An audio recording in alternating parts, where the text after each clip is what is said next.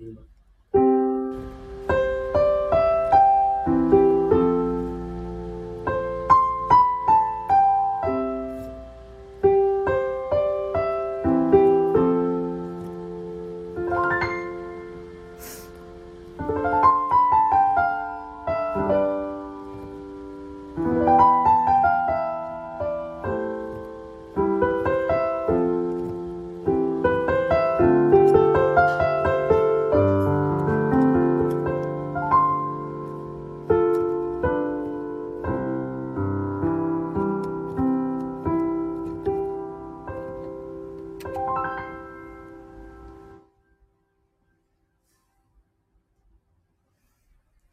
おはようございます。11月12日金曜日朝の8時52分になりました。音色の紡ぎ手、日川茜です。この番組は沖縄県浦添市から今感じる音をピアノに乗せてお届けしています。はい。今日も朝起きた時は寒かったですが、太陽が昇って、あの、どんどん暑くなりつつある沖縄です。はい。昨日はですね、一日お休みをいただきまして、沖縄県のあの北の方にある国頭村というね、本当にあの沖縄ではもう本当に最北ですよね、の場所にあるアスムイというあの山があって、山々があるんですけど、その中の一一角というのかな、に大石林山という観光地になったこのカルスト地形のね、岩山がむき出しになっている場所があるんですけれども、あの、その場所に行ってきました。その時の写真をね、今日は貼り付けています。まあ、そその辺の話をしながら今日はお届けしようと思うんですが、まずは1曲目弾いていきたいと思います。心と体をね、整える一曲として弾いていきますので、ぜひ呼吸に意識しながらお聴きください。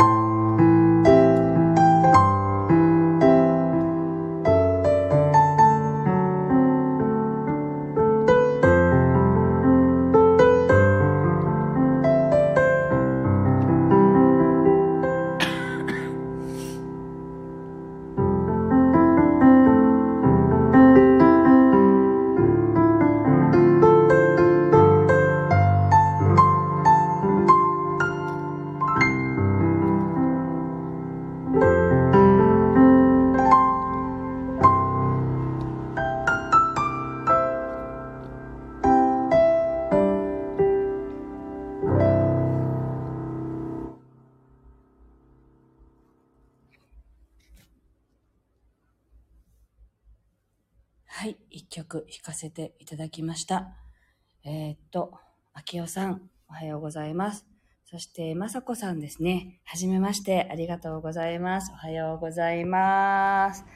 サメムーンさんもおはようございます。はじめましてですかね。ありがとうございます。はい。えー、っと、今日は、昨日ね、行ってきたアスムイという、あの、山の、アスムイっていう山って、こう、4つぐらい、峰、峰っていうんですか、あの、こう、山の頂点みたいなのがあるところのい、まとめてマスムイって言うんですけど、その中の大石林山って言ってね、まあ切り開かれて、もう岩肌がすごくむき出しになっている場所があって、で、人が歩けるようにも綺麗に整備された場所があって、そこに行ってきたんですね。急に思い立って。あの、お友達とね、昨日は遠足だって言って、本当は滝に行こうと思ってたんですけど、あの、先週雨が結構降ったので、増水してるかもしれないから危ないからやめようって言って、それであの、在籍林山に切り替えて行ってきたんですけれど、あの、私が住んでいる浦添市っていうところから、あの、高速道路を使って2時間ぐらいかな。2時間半ぐらいかかりました。なので、沖縄で言うとかなり遠い場所になります。でもまあ行きながらね、高速でちょっとした5分ぐらい渋滞があったんですけど、あの一緒に行ったあの友達の一人は、去年もう20年ぐらい東京に住んでて、そこからあの沖縄に帰ってきたっていうお友達がいるんですけど、こんなの渋滞じゃないよってすごい言われたんですけど、あの5分ぐらいね、こう車があんまり動かないみたいな時があって、工事中でね、あの、渋滞だったよねとか言ったら、こんな、こんなの何が渋滞なのよってすごいね、ボロクソに言われましたけど。ね、あの、県外の渋滞って言ったら本当にね、高速道路で1時間とかね、あの、動かないっていうような状況、それを言うんですよとか言われて。まあ、全然体験したこともないし、何のことやらみたいなね、テレビでしか見たことのない話だねとか言いながらね、あの、のどかに行ってきましたけれども、とても、あのー、すごい場所でした。あのー、神聖なこう空気が流れてるかと思えば、あの、すごく空気が澄み渡ってね、ピーンと張り詰めたような空気感の場所があったり、あとはちょっと暗く、暗くってね、なんかちょっと怖いね、みたいな場所があったり、もういろんな顔を見せてましたけど、でも、蝶々とかもね、いっぱい飛んでいて、とっても気持ちのいい場所でした。で、そうですね、ここは私はもう10年以上前に、あの、この大石林山という場所ではなくて、本当にもう山、山で岩山を登っていく、まあ沖縄って言っても山ってもあの、300メーターとかね、あの、低いので、県外の山に比べると全然高くはないんですけど、まあ、岩山を登っていくっていう登山をしたことがあって、で、その場所は、あの、山の頂上に、あの、右岸樹、宇滝といってね、あの、神様とかがね、降り立つ場所って言われていて、あの、拝む場所っていうんですか、祈りの場所があるんですけど、まあそこにあの時はもうね、30代の前半ぐらいででしたけど、なんか山の頂上に行ったらいろんな神様の名前が書かれていて、で、どんな神様の名前がいたかは覚えてないんだけれども、そこにね、天使、天使様っても書かれてたんですよ。それでなんかすごく驚いたのを覚えていて、すごいな、この場所って。西洋も、あの、東洋も、すっごい混じった場所なのねって思った記憶があるんですね。で、今ほどなんかこう、スピリチュアル的に何かを感じ取ったりっていうのも全然ない時期で、ただただ、あの、行こうって言われたからついてって、なんだこの場所はって思ったんですけど、まあそこは、あの、自分がやりたいことがあるんだったらそこで願ったりね、あの、もう、なんていうのかな、解放したい思いとか、あの、切り捨てたいこととか、そういうものがあるとそこに行くといいよっていう場所だよってその時に教えてもらったんですけど、あの、昨日、その大石林山でいろいろ説明書きがあったので読んでみましたけど、あの、琉球を開いた、あの、神様たちが降り立った場所で、で、そこで最初に、あの、祈りの場所を作られた場所というふうに書かれていました。なので、奄美清、奄美清って私たちは言ってましたけど、奄美清族って書かれてたので、奄美清って、あの、の、奄美清族っていう、たくさんいたんだね、みたいな話にはなったんですけど、そういう神々が、あの、その今の沖縄となる前の琉球というね、国を開闢するにあたって、祈りの場所として最初に作ったのがアスムイですよって、そんな風に書かれていました。なので、やっぱりすごく神聖なね、厳かに、あの、な気持ちにもなりましたけど、すごく温かい、いい場所でした。はい。あ、秋夫さんが、まだ蝶々が飛んでいるのですねって。そうなんですよ。あの、沖縄は寒くなっても、割と蝶はいます。なので、まあ私は蝶々は自分にとってはすごく還元の印だって思っていて、なので、ここ入っていいのかなっていう場所って結構あるんですね。特にあの、右岸樹があってお祈りをする場所っていうのは、あの、特有のなんかこう空気感があって、ここ入っていいのかなって、やっぱり子供の時は、そこは、あの、うがみ、あの、お祈りをする人以外は入っちゃいけない場所だってやっぱり教えられて育ったので、入っていいのかなって、今結構ね、うがんじがむき出しになっていて、いろんなその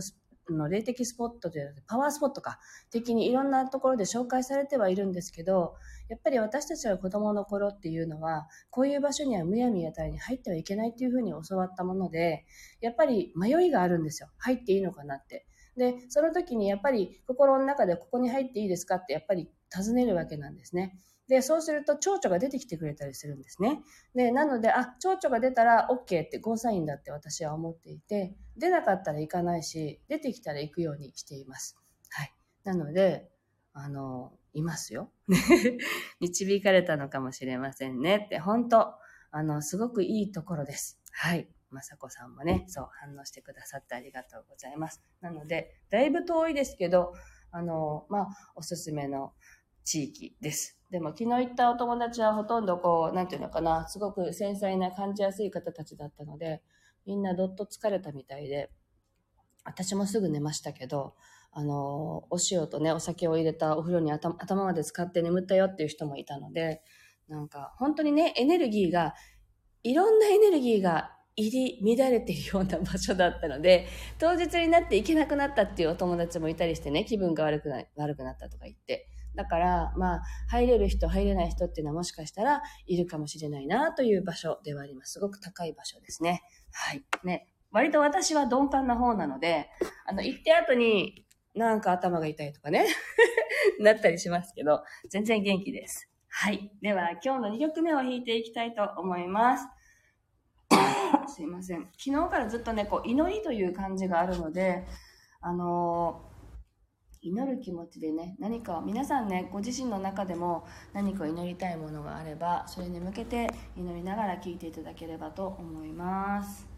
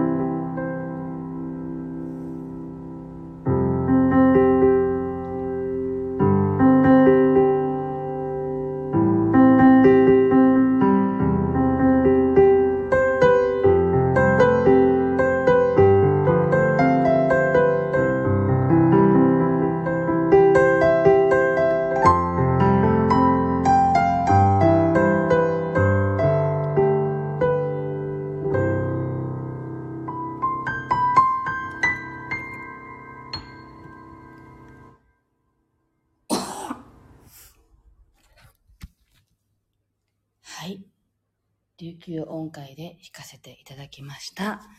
明夫さん、喉を大事にって本当ですよね。あ、テリーさんだ。おはようございます。嬉しい。ライブで初ですよね。ありがとうございます。はい、まさこさんも癒されます。なさこピアノさんって書いてるので、きっとピアノを弾かれる方ですよね。なんかあの、明夫さんもそうですけど、あの、ピアニストの方が入ってくると急に緊張とかボンって上がるんですね。っていう感じですけど、聞いてくださってとても嬉しいです。ありがとうございます。はい。えっと、そう、昨日ね、あの、沖縄で最初に作られた、あの、宇滝、宇願樹がある場所、アスムイのね、一角にある大石林山という場所に行ってきたんですけど、本当にここは、もし沖縄に来る機会があって、そういう今日話したような琉球海白だとか、神様、琉球を作った神様だとか、そういう話に興味がある方がいらっしゃったら、ぜひ訪れていただきたいなという場所です。はい。ヘド岬ってあるんですけど、ヘド岬のすぐ近くです。なので、ちょうどあの、アスミの山に登るとヘド岬が見えるんですね。山の上から。というような、すごく見晴らしも良くって、ただ、本当に最北のところにあるので、沖縄ではね、だいぶ遠いので、もう一日潰れ、潰れるというか、時間が足りなかったなという感じでした。9時半ぐらいに出て12時に着いて、結局、ルートがね、ルートが4、4ルートぐらいあったんですけど、歩き回るルートがね。で、そのルートを全部歩かなくってもやっぱり3時ぐらいになっちゃって、もう帰んなきゃって言って帰ってきたんで、なので時間に余裕を持って行かれるといいのかなと思います。はい。というわけで、今日はここまでになります。で、あの、お知らせですけれど、来週の11月20日土曜日にオンラインでの演奏会を予定しています。森のマルシェエルブランシェというね、オンライン上のイベントがあるんですけど、そこにもあの音の処方箋のね、体験バージョンとしてあなたのメロディーを奏でますっていうブースであの出展するんですけども、それ以外にね、あの同じそのオンライン上の会場で12時から1時間、音の処方箋、あなたの本質の扉を開くと題して演奏会を予定しています。なんかすごくありがたいご縁だなと思っていて、で、今日ね、あの、ライブで入ってきてくださった、本当にテルヒさんが繋いでくれたご縁からこうなってるんですよね。なんかすごい展開だなって、なんかね、まさか予想もしていなかったことが起きているので、たの面白いなと思ってるんですけど、やっぱり私はその場のエネルギー、エネルギーを感じ取って弾くっていうのがやっぱり、あの、弾き方としてあるので、そこに集った皆さんのエネルギーを共鳴させて、どんなメロディーが出てくるのかなって思っているんですけども、いつも音楽が教えてくれるのは、その人の中にあるのは光と愛でしかないということなので、それをたくさん感じながら演奏したいと思っています。ぜひ、あの、演奏会にもいらしていただければと思います。私のあの、プロフィール欄にね、チケットの買える場所とか詳細書いてますので、ぜひご覧になってください。では、今日はここまでです。えっと、今週、今、今日金曜日なので、また来週お会いしましょう。今日も聞いてくださってありがとうございました。